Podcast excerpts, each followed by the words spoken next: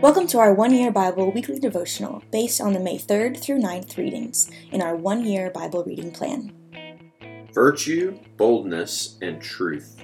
Initial impressions. There are portions of six different books of the Bible assigned in this week's one year Bible readings. There's portions of Judges, Ruth, 1 Samuel, Psalms, Proverbs, and John. They tell many different fascinating stories. They enlighten us to many different fascinating realities about God and about us. One consistent theme amidst all this rich variety is an emphasis on how we act. Actions shape people. Actions shape nations. Actions shape history. Our actions matter, and they matter to God. And when we claim a faith or a Messiah, it matters to God how we go about expressing such a claim through how we go about living, through our actions, through our virtue, through our boldness, and through our commitment to the truth. These sentiments are all expressed in this week's readings, which hopefully challenge us to therefore express them ourselves through our actions today as well going deeper. In this week's one year Bible readings, sandwiched between the ending of Judges and the beginning of 1 Samuel, is a brief but amazing story in the book of Ruth. It is a story about tragic death and heartbreak. It is a story of unexpected generosity and kindness. It is a story about what can result from boldness, integrity, and loyalty among otherwise ordinary people. In fact, that a child is born at the end of this story only ends up happening because of the aforementioned boldness, integrity, and loyalty demonstrated in the earlier parts of the story. And this child eventually grows up to become the grandfather of King David himself.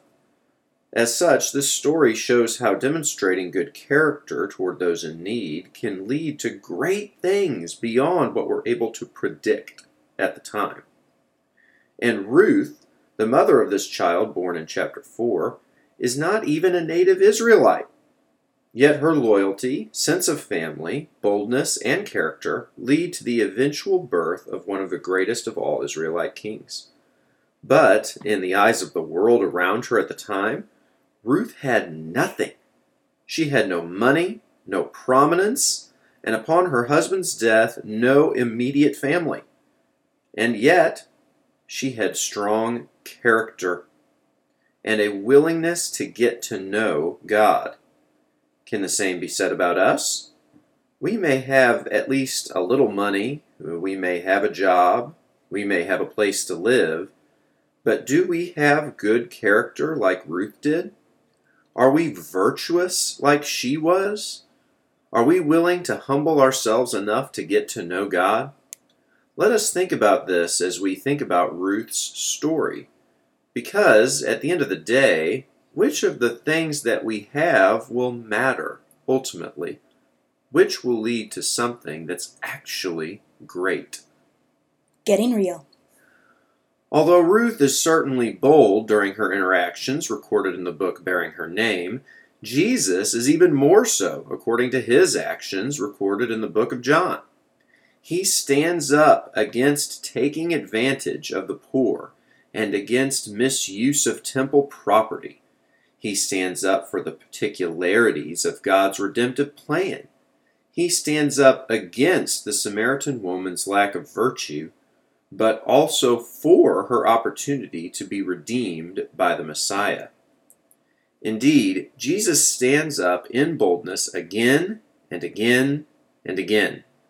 Followers of this Jesus, including modern followers of his today, should be doing the same.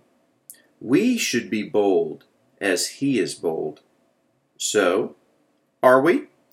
Do we practice the boldness of Christ? Do we stand up for the truth? Forgiveness and tolerance are two different things.